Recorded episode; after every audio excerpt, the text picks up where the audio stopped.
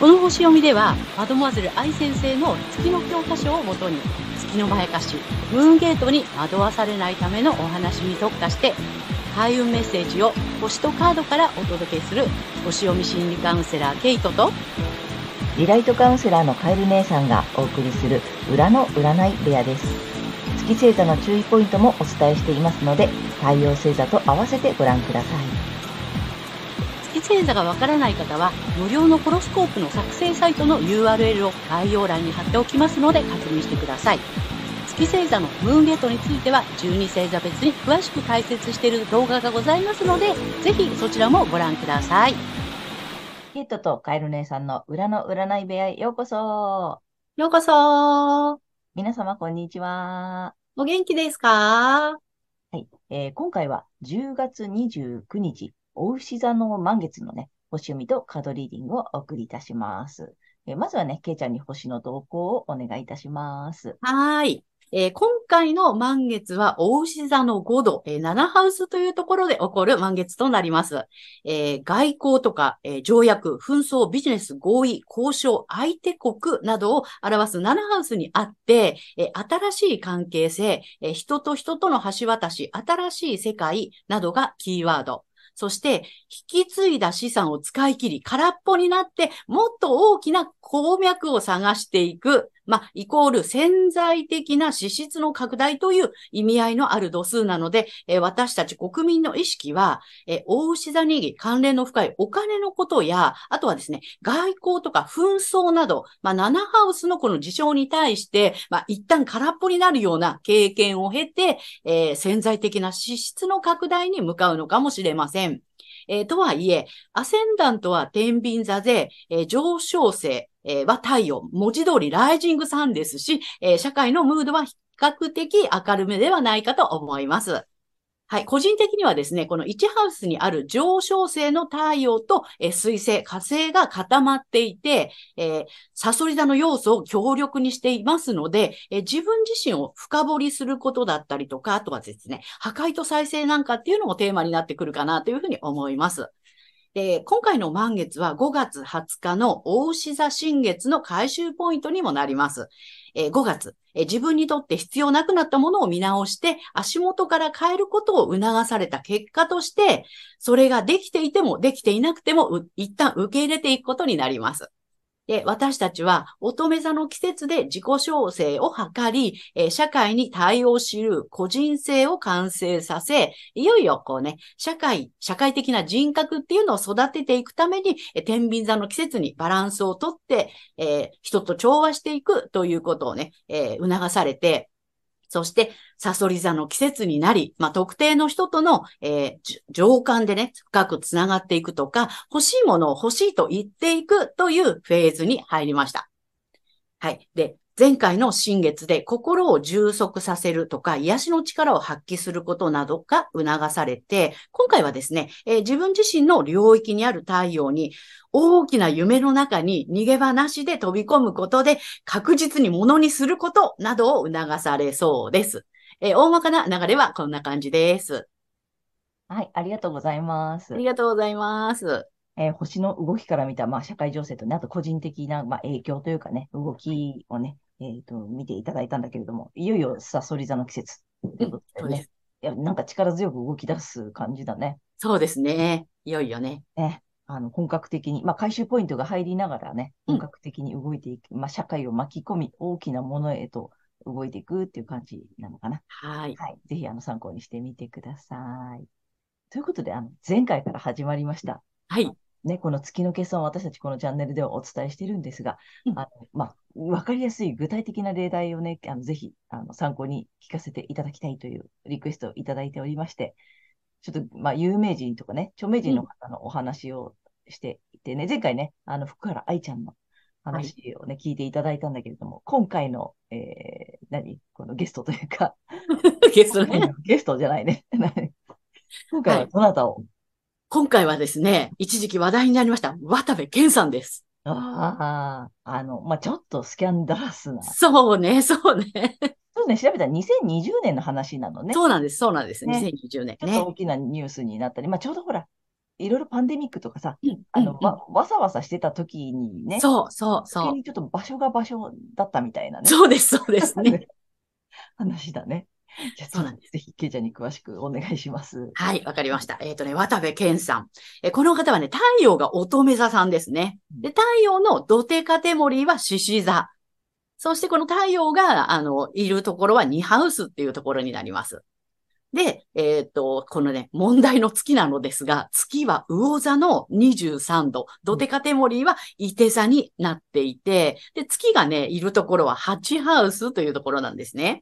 で、このね、太陽乙女座なんだけども、乙女座って、ほら、乙女だから、純潔を意味していて、うん、純潔を表して、まあ、清潔感とか衛生観念とかっていう意味も実はあったりするんですね。で、ドテカテモリーは獅子座で、まあ、お笑い芸人さんの中では、ちょっとね、清潔感のあるキャラで、ほら、一時はね、食のうんちくなんかもね、こうね、あの、語るグルメ王としてもね、まあ、注目を集めていたイメージですよね。で、このね、注目を集めるっていうのは獅子座っぽいし、このうんちくもね、乙女座の分析能力っていうね、そういう感じかなっていう感じなんですね。うん。で、まあだから太陽を使ってるときは良かったんだろうけど、これ月にやられちゃったのがね、月の、月の魚座のルーラーの支,、まあ、支配性っていうのがあるんですけど、まあそれがね、海洋性なんだけども、海洋性はね、曖昧にするとか、境界線をなくすっていうね、うん、そういう意味があります。そして、ドテカテモリーは、イテ座。イテ座はね、自由奔放とか冒険っていう意味がね、あったりするのね。で、減少化する領域が、セクシャリ、セクシャルの要素があるハチハウスなので、まあ、自由奔放に境界線をなくして、まあ、いろんな意味で境界線をなくしたので、いろんな意味で一線超えちゃったのかなっていうね。そんな感じですね。はい。でね、ちょっとね、あの、まあ、一応お話をしていきたいんですけど、誤解しないでいただきたいのは、えっ、とね、月魚座8ハウスの人がみんなそういう風じゃ、だよっていうことではなくて、まあ、ホロスコープってね、指紋と同じで、誰一人同じ人はいないので、うん。ただ、境界がね、曖昧になりやすいとか、月にそう騙されやすいんだなっていうことは、頭の隅に置いといていただければ、ムーンゲートを、えーくぐるのがね、あの、まあ、阻止できるかなというふうに思っています。なるほど、面白いね。うん。そうだね。だからやっぱり太陽星座を活かしてた分析力とかね。そうん。なんかこう、まあ、うんちくとかね。うん上手なんだよね。乙女座さんだからね。う。そうなんですよ。うん、なるほどね。で、次は、えっ、と、魚座さんの、うんまあ、場所だよね。ハチハウス。ハチハウス、ここはセクシャルな意味もあるのよね。なんだね。なるで、で、なんだっけ、曖昧な、境界線を曖昧にしてしまうという、はい。海洋性なんだ。そうなの。おー、面白いね。で、んいろんな、いろいろと自由になりすぎちゃったみたいな感じで。そうなのね。いろんな、あの、場所の境界線もね、あの、曖昧にしちゃったよね、みたいな。なるほど、なるほど。で、こう、関係性も自由奔放になっちゃったみたいなね。そうね。境界線なくしちゃってね、一線超えちゃったのね、みたいなね。うん面白いね。やっぱそういう意味で、だから月に、まあ、なんていうの、うんまやかされるとというかね、うん。そっちにこう偏りすぎると、ね。やっぱそういう、いろいろと失うよっていう、面白い例題だと思うんだよね。うん。これ、セクシャリティなとこだったっていうのがまた面白いね。そうなのよね。また反対、ド反対だからね、これね。ねハウス、8ハウスってまたね。うん。乙女魚も反対だから。うんうんう。ん。太陽で生きてたら、そのね、月のね、その、まやかしにも全然騙されずに、うん。順調だったのにな、みたいな感じ。でも、ま、あの、まあ、その後のこともちょっとちらっと調べてみたら、まあ、なんていうの、元さやというか、うんうんうん。あのところね、あのね穏やかに、うんな生活に戻ったようなので、まあ、太陽を生かしてね、やっぱりそうですね生きていった方がいいよね。そうなのよ。なので、そういう月の要素をさ、知っておけばいいってことよね、最初から。そうです。うん。うんその自分の月星座のさ、えっと、ポイントと、うんあとその、まあ、ハウスとね、そうですね。うん。あと、ルーラーハウスがやっぱりね、減少化しちゃう場所だから、うんうん。うんうんこの。話もね、やっぱり徐々に詳しい話をさ、うんしていきたいんだけどね、いつもうんケイちゃんが言ってるさ、その月星座とプラスハウスだよね。そうなの。どこの場所にあるかで、そのハウスで、なんていうの、やらかす場所がわかるっていうかね。そうです、そうです。うん。でまあ、今回はだからセクシャリティの場所だったっていうところが、やっぱりピタッとピタッと。はまってるっていうことだよね。うん。なので、ぜひぜひ皆さんもね、ご自身のハウスのね、あの、がどこにあるかっていうのもね、知っていただきたいなと。また、この話も、ハウスの話もしていきたいね。そうね、そうね。まあねとても大事なので、うんはい。各ハウスでどんな意味があるか。で、自分の月星座がどのハウスにあるかっていうね。あ、そう、それ本当に大事。うんうん。うんうん。なので、またそれも一覧でね、ぜひちょっとね、ねざーっとお話ししていきたいと思っております。はい。よろしくお願いします。はい。ということで、えっ、と、今回は渡部健さんのね、まあ、ちょっといろいろ解説出しておきますんで、そちらもご覧ください。はい。ということで、ケゃんありがとうございました。ありがとうございました。はい。では、この後、12星座いきたいと思います。では、今回の満月が魚座さんにとってどんな満月なのかっていうことでお伝えしていきたいと思います。え魚座さんが大きな夢の中に逃げ場なしで飛び込むことなどを促されるエリアは、思想、哲学、海外、スキルアップなどがキーワードの、え探求と精神性の領域です。夢の実現のための探求や意識の拡大、スキルアップなどを図ることをひるまず実践していきましょう。行ってみたい場所や学んでみたいことなどは躊躇せずにチャレンジしてみてください。はい。そしてこの時期のラッキーアクションになります。発展のキーワードは、えー発掘、視覚化、見つけるなどです。えーこれはですね、実は7月の蟹座の新月とメッセージと同じなんですね。で、ビジネス展開や、えーお金、財産がピークに達するように可能性を活用すること。え具体的にはそういった情報を集めてみる。えビジネス展開についてこうしていきたいと考えているなどを、こう信頼できる人にね、話してみるとか、具体的に SNS などで発信するなどももう一度見直しをしてみてください。そして、金運アップの鍵ですが、パートナーシップや対人関係において、協力体制を組むことです。え協力的な関係でいることで、金運のインスピレーションがやってきそうです。えぜひ活用してみてください。はい、ここまでが、え太陽魚座さんへのメッセージとなります。ここからは月魚座さんへの注意ポイントです。で、毎回ね、月の決算ポイントということでお伝えしてるんですが、今回はですね、反対制度の活用法ということでお話ししていきたいと思います。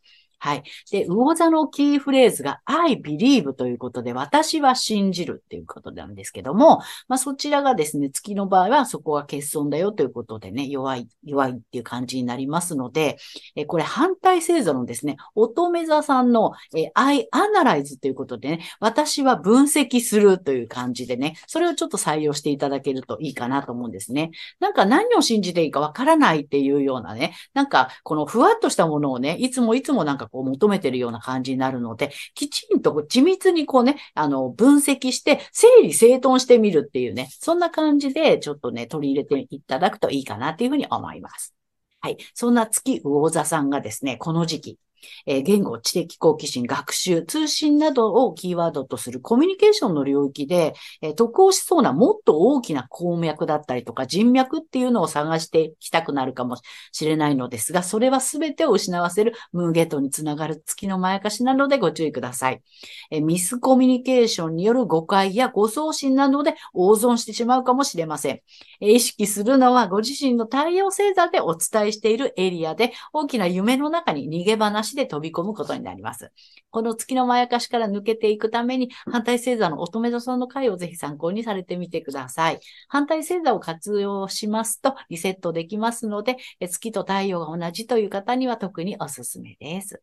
はい、星読みは以上となります。ありがとうございます。ありがとうございます。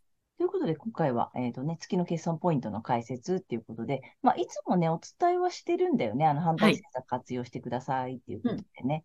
で、あまあ、この回見ていただいているのは月星座が魚座さんの方だと思うんだけれども、まあ、まずそもそも魚座さんのキーフレーズが、えっ、と、I believe なんだよね。うん。うん。で、えっ、と、月星座の場合はそこが欠損ポイントになるので、あのね、よくね、人の気持ちがわからないとかね、共感できない私とかね、優しくない私ダメって思ってらっしゃる方が多いんだけれども、なんかその、じゃあ反対星座は何かって言ったら乙女座さんで、えっ、と、乙女座のキーフレーズが、えっ、と、アナライズ、まあ、分析する、我分析する。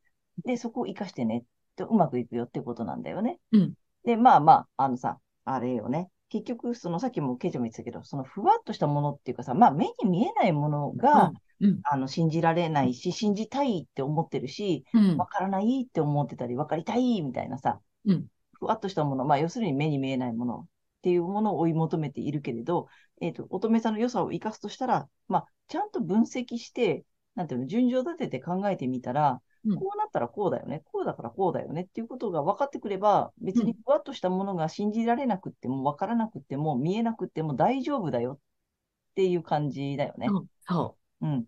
う。うん。なので、逆パターンは逆の説明をしているよね。だからね。うん、そうなの、そうなの。うん反対側のね、月乙女座さんで、えー、魚座を参考にしてねっていう時はさ、あの、分析ばっかりしていてさ、結局その分析することが正しいってなっちゃうからね。うん。じゃなくて、その、ふわっとしたものもあるんだよ。わからないものを感覚で感じることもいいことだよっていうことをお伝えしてるってことなんだよね。そうです。うん。ねで、まあ、各星座を説明、そんな感じで説明してるんだけれども、だから、えっ、とね、月魚座さん、今ご覧になってる月魚座さんは、乙女座以外のどっかを見ていただけると、うん、んこの12星座で、えー結局6パターンあるわけよね。で、えっ、と、それぞれ面白いように、えー欠損ポイントとう、賭けを埋めるようなポイントっていうのが、うん。うまくこうね、ね。全部できているので、ペアになってるのね。そうなの、ペアになっているから、どこかちょっと違う回の、じ違う星座さんのね、うん。えー欠損、月の欠損ポイントと、それを反対星座でこんな感じで埋めますよっていうのを、どっか見ていただけると、うんあのー今この魚座さんの説明でピンとこなかった方は、あ、こんな感じで、このね、欠損ポイントを埋めて、補って、うまくいく方法で、うんこんな感じかっていうのは、なんか参考っていうかヒントになると思うので、ぜひね、どっか見ていただけたらと思うんだよね。はい。あの、これ面白いのでね、ぜひ、そうね。うん、していただけたらと思います。はい。はい、ありがとうございました。はい、ありがとうございます。えーということで、えーここからはカエル姉さんのカードリーディングならぬカードカウンセリングに行きたいと思います。お願いします。はい。で、えっ、と、太陽魚座さんに向けてね。で、またタロット2枚と、えー最後にリアルで1枚引いていきますが、まずタロットいきます。ダダン。お、なんかお、ちょっと絵柄からすると暗い感じがしてて、ま、しかも両方逆位置だからビビらなくていい。ビビらなくて大丈夫。これめちゃくちゃいいよ。おう、うん。今回、ウォーズさんやっぱりいいよね。うんうん。うん。で、えっとね、今回も1枚目こっちです。はい。で、2枚目補足とアドバイスで、ちょっと大きいカード来てるんだけど、めちゃくちゃいい。で、まあ、1枚目ね、これね、えっと、ソードの4です。うん。うん。の逆位置だから、これさ、あの、あれですよ。回復カード。うんうん。うん。あの、充電完了。はい。だから今までちょっとお休みしてね、だったのよ。うん。まあ、お休みしたのよ。うん。お休み終わったようなの。